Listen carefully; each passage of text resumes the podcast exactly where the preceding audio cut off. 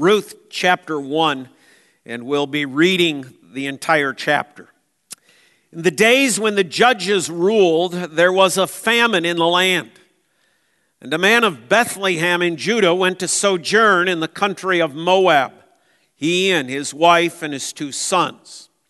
The name of the man was Elimelech, and the name of his wife Naomi, and the name of his two sons were Mahlon and Chilion. They were Ephrathites from Bethlehem in Judah.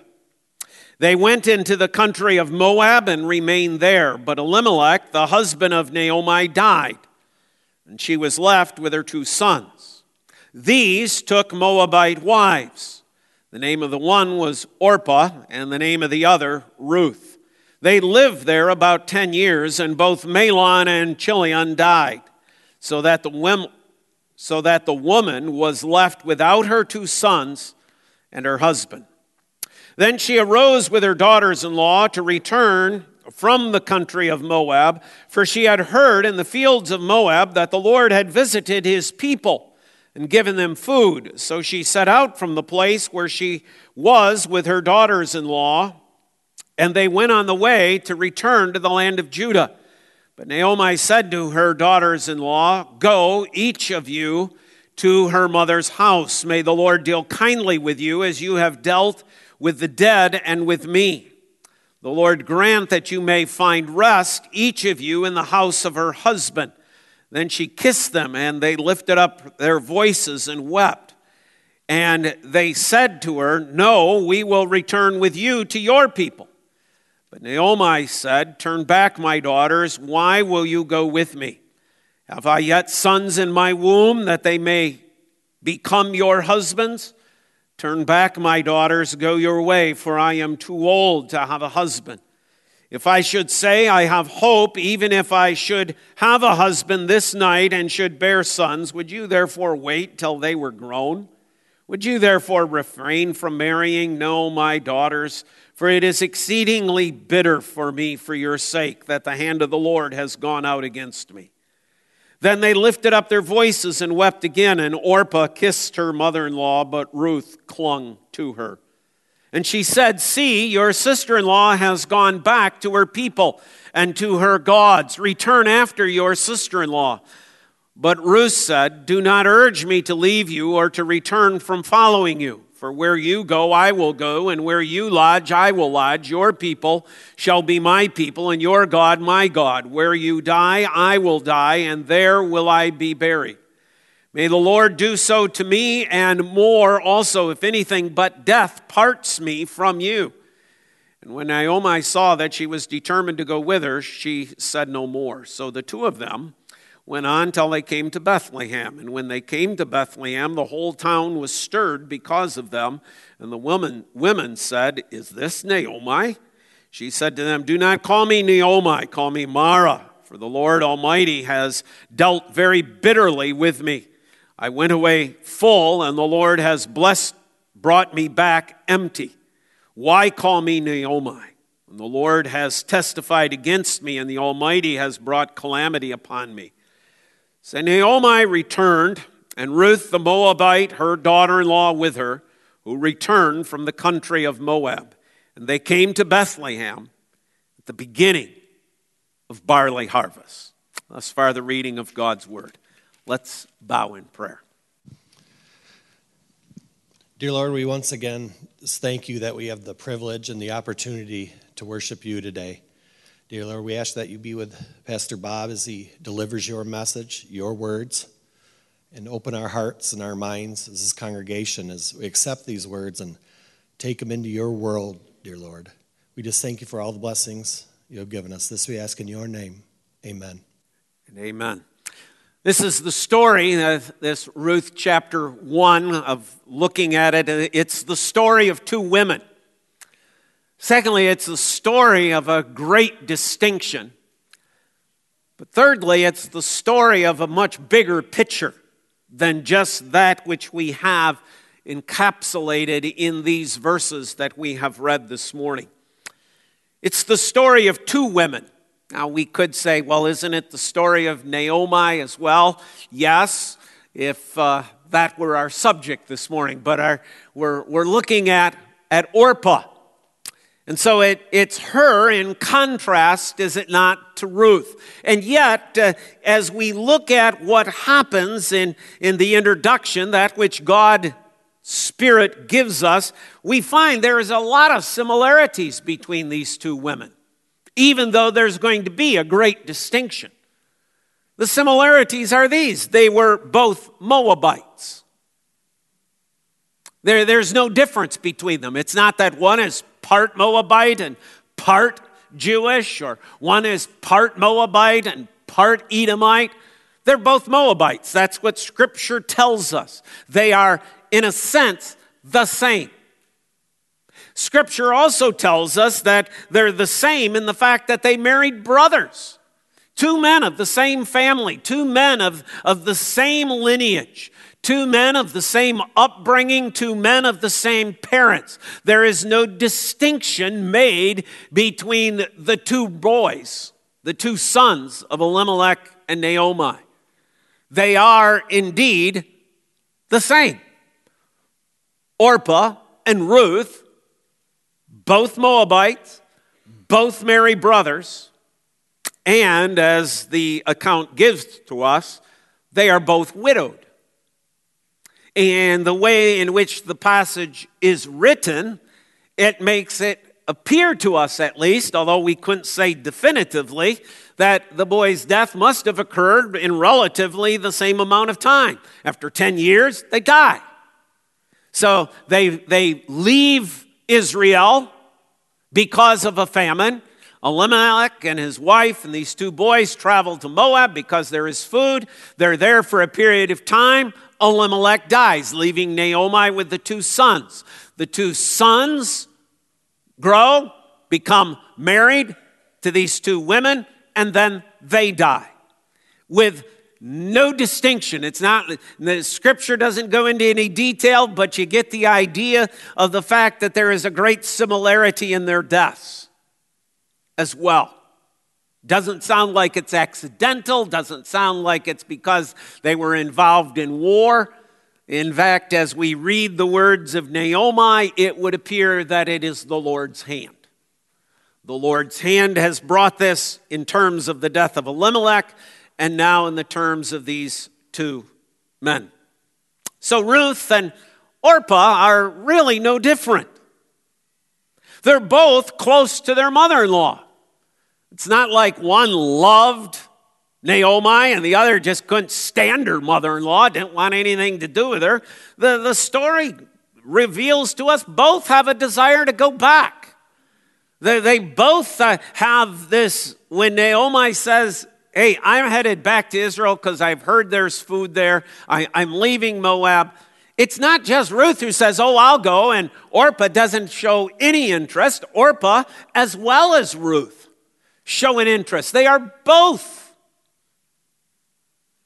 close to Naomi. And they both desire to go to Israel. They both have that. Now, we could say, well, it's because Naomi is going. Well, yes, we could say that, but they also, as you read that seventh verse, so she set out from the place where she was with her two daughters in law, and they went on the way to return to the land of Judah. That's the object. So when, when both Orpah and Ruth accompany her, it is not only to accompany her, it is that they both have this desire to go back to Israel, to Judah the territorial tribal lands of Judah. It's the story of two women, remarkably similar. it's hard to draw a distinction here, isn't there, from what Scripture gives to us. And yet, that's what the point of Ruth chapter 1 is to point out to us the great distinction that exists between them. And what is the distinction?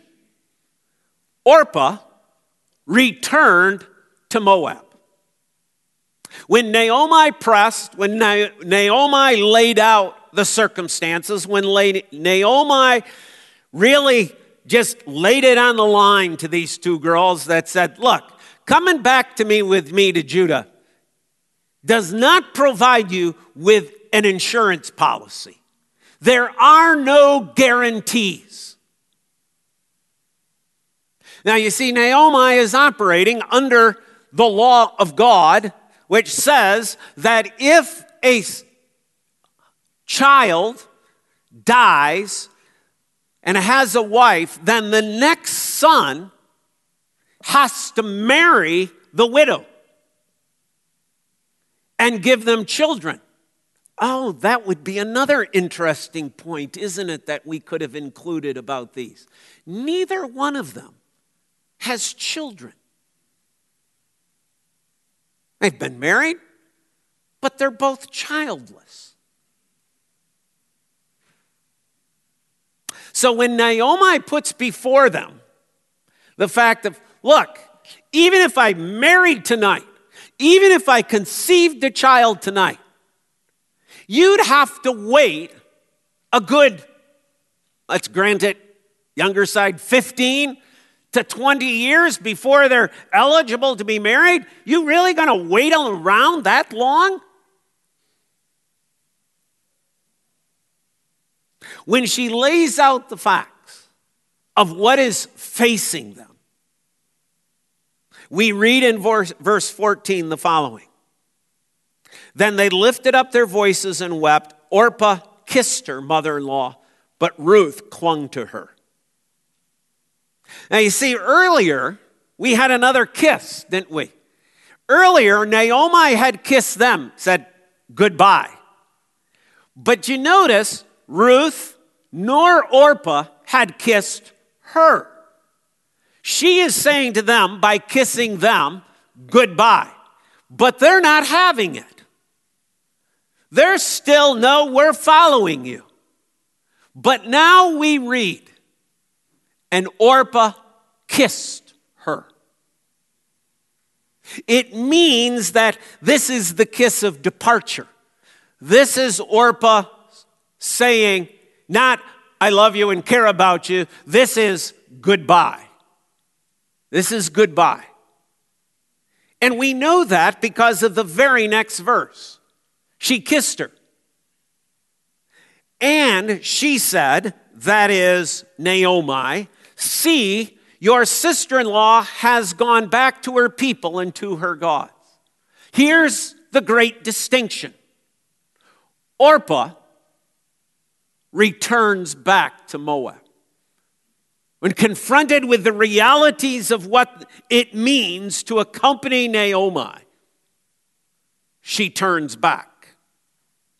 And verse 15 tells us she turned back for two reasons she turned back to go to her own people. Her own people. Now that draws in a whole realm of history, doesn't it? All of a sudden, this, this story is going back in history. Because we have to understand, right? Ruth chapter 1, we're dealing with the fact of another great distinction the distinction between the people of God and the people of Moab, the people of the world, between the people of the covenant with Abraham and the people who are outside of covenant.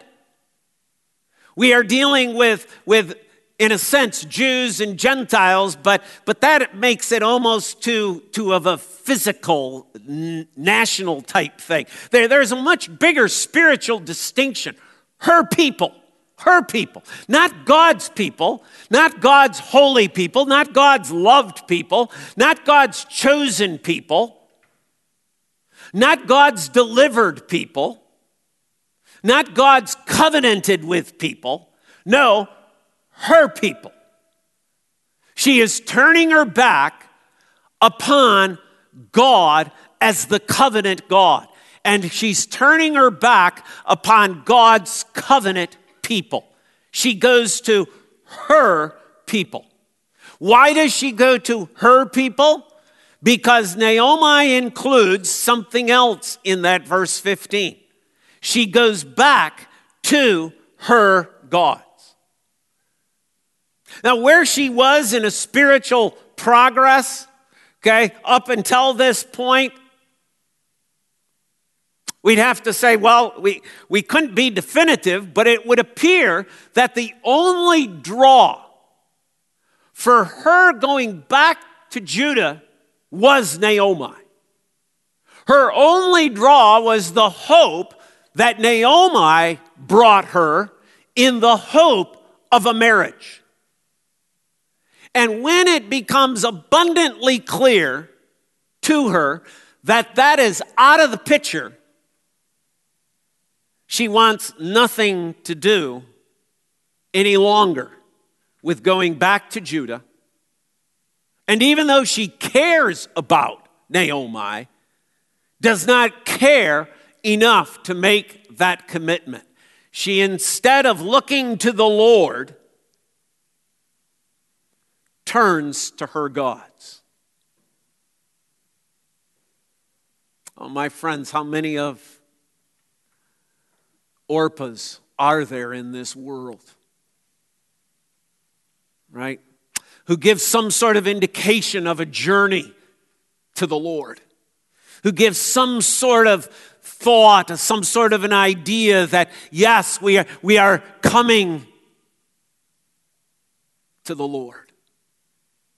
But their reasons for doing so are not the Lord.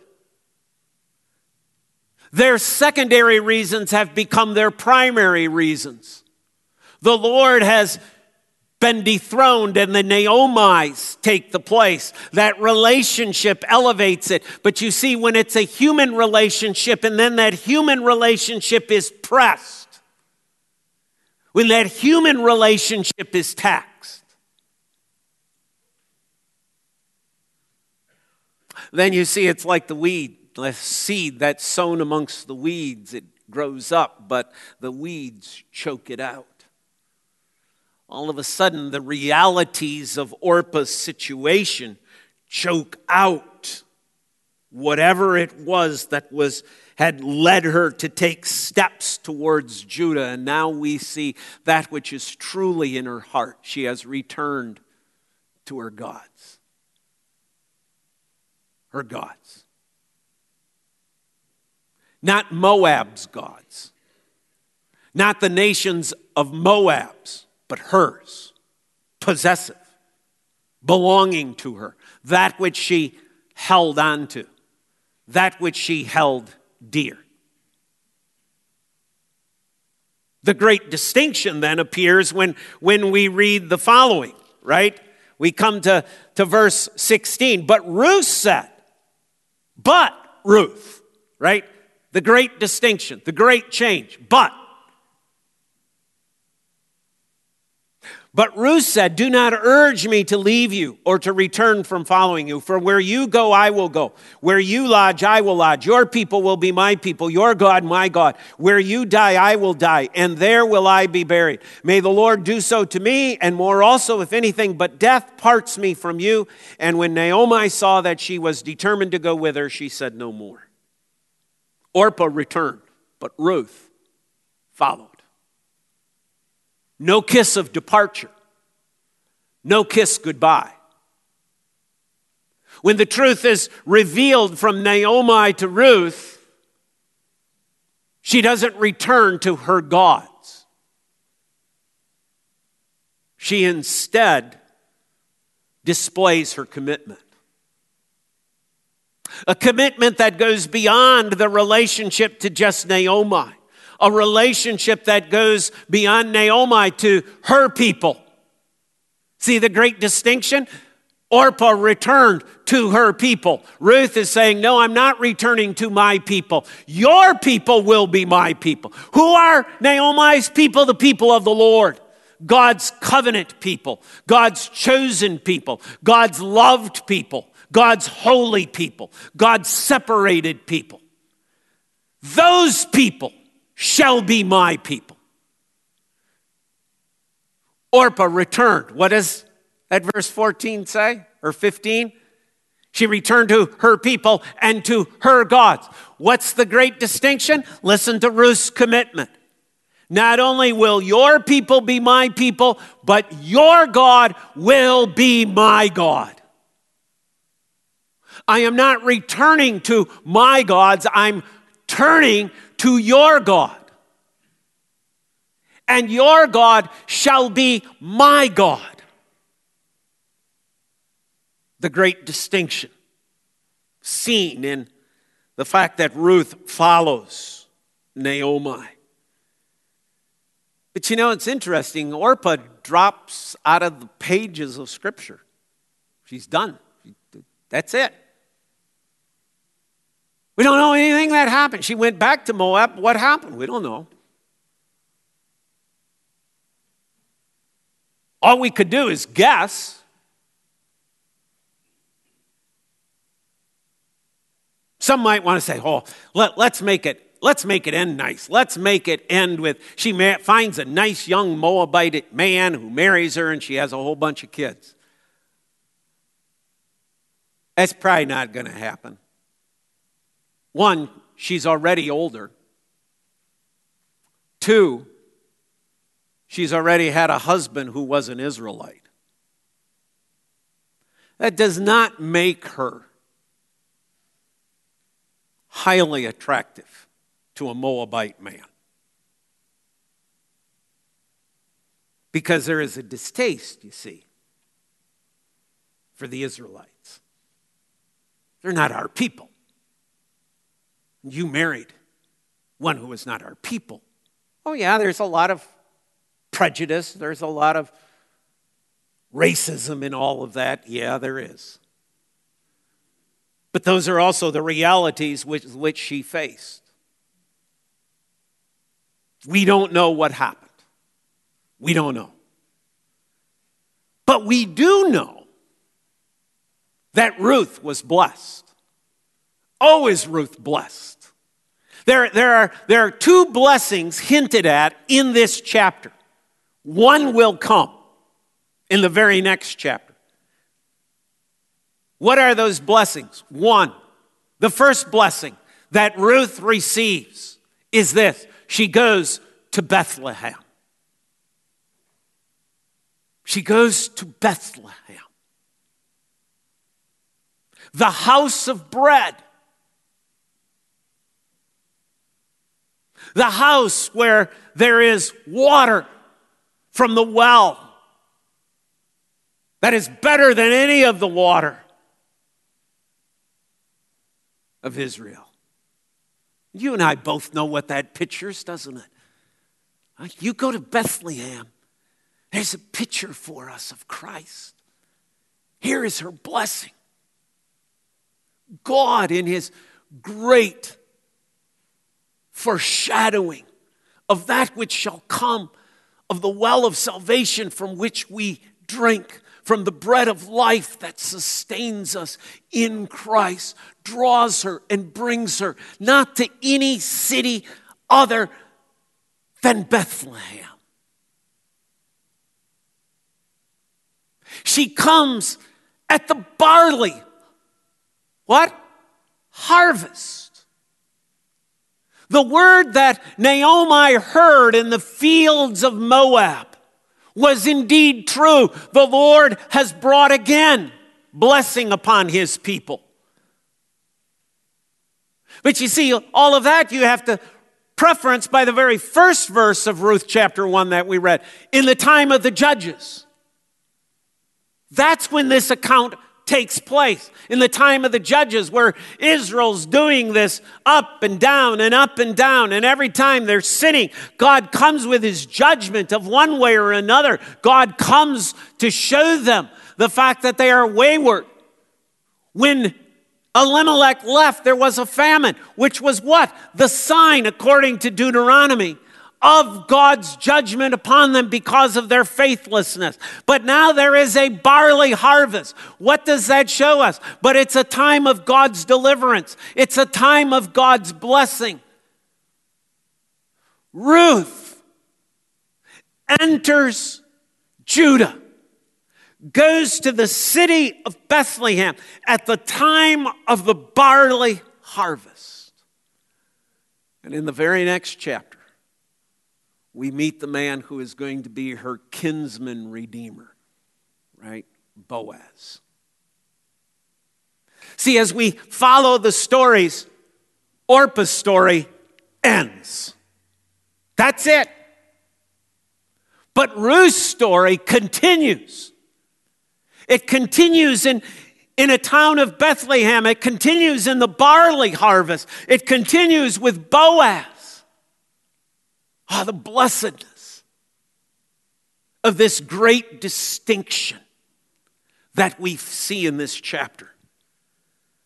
But again, the entire account of the book of Ruth, of this first chapter, has a much bigger picture yet. It's not really the story of just two women, is it? It's the story of mankind. That's what it's really before us.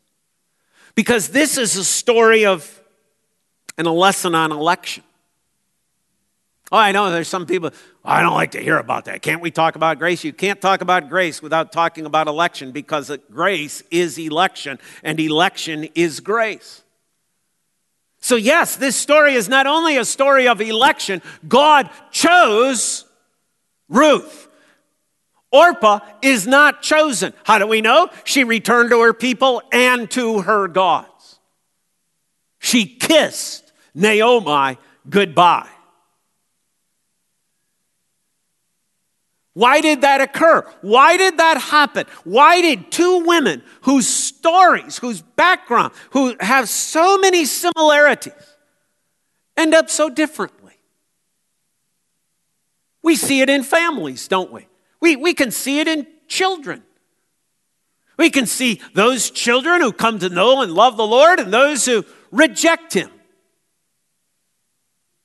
We can see it in a society. We can look at, a, at neighbors and we can say, here's one, they look to be exactly the same. I think they went to the same high school. They're about the same age. They're involved in the same career, but one knows the Lord and one doesn't. What, what's the story behind that? The story behind it is the same story that's behind Ruth chapter 1. These two women. One has been chosen by God, one has been elected. Romans 9, 10, and 11 remind us of the fact that God's election is for his purposes. God has something in mind. God has a reason why Ruth is the one and not Orpah. But yet it is of grace. So it's, it's not because he sees more potential in Ruth and he sees no potential in Orpah. Because grace is defined as that which is undeserved, that which is unearned, that which is unmerited. It's interesting sometimes when you, you talk to folks, as, I alluded to just a couple of minutes ago, that, that folks want to hear, I want to hear about grace, I don't want to hear about election. Well, how do you define grace? God unmerited favors someone. Well, if God favors someone, that means God is not favoring somebody else. What is He choosing? He is electing to show grace to someone. That's why those two words go together. The problem is when we separate them. When we in the Reformed community press election to the absence of grace, we distort that which God is doing. But those in the Arminian camp and outside of that Reformed community, when they press grace to the denial of election, they distort that which grace is. They're not really dealing with grace then. If grace is something I choose, then it's not grace. Grace is something that is given undeserved. Why? Because God has chosen to do so.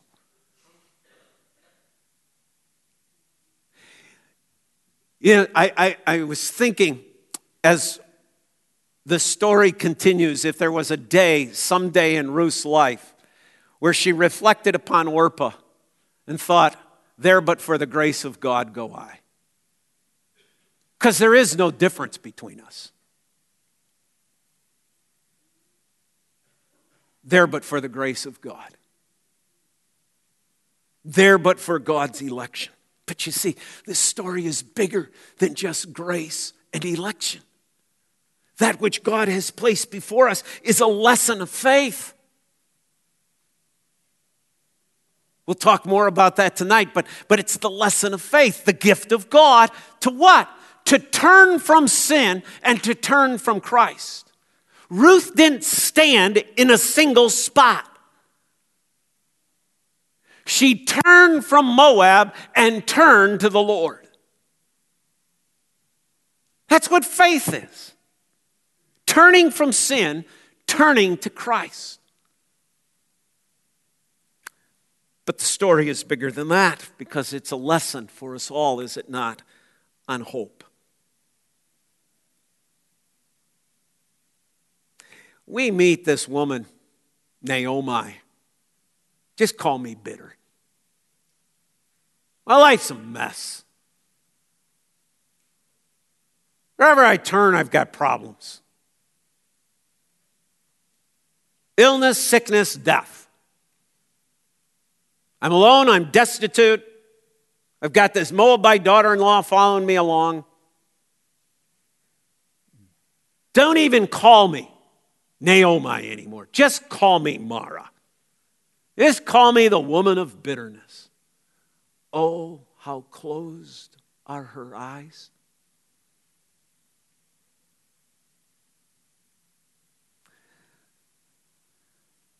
Because everywhere we read in this chapter, there is hope. There is hope. Oh, it's small at times.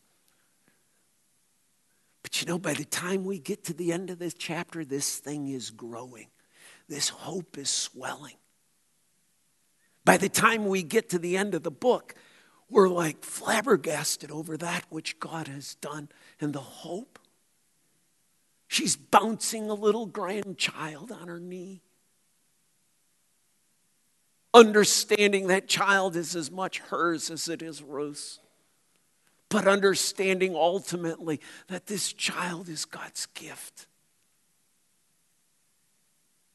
My friends, never shut your eyes so closed to that which is going on in life when it seems all is despair, when it seems all is hopeless, when it seems all is pointless, when it says, What's the use?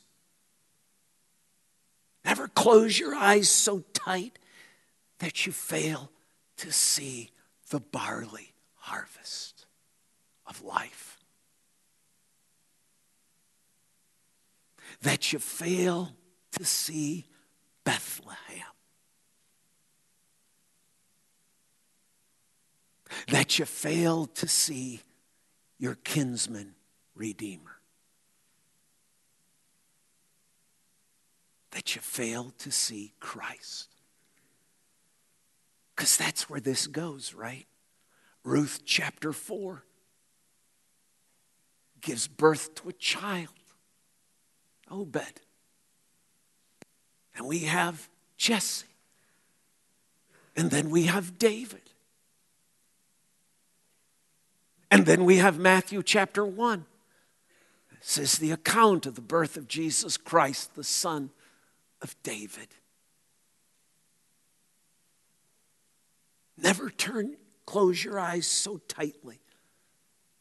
You don't see Bethlehem in the distance. That you don't see the reapers of the barley harvest all around you. And that you don't see Christ. Amen. Amen. Father, thank you. Thank you. We had a long list of prayer requests today. A lot of them were, were tough, they're hard, they're difficult. Difficult circumstances that people are facing. And these are only the ones that were spoken, not the ones, Father, yet unspoken. There'd be a lot of reasons, Lord, for us to look around and say, just call me Mara. But that's if we got our eyes shut. Lord, you have called us out of the darkness of that blindness that we might see, that we might see Christ we might see the barley harvest, that we might see Bethlehem. That we might, Father, know hope.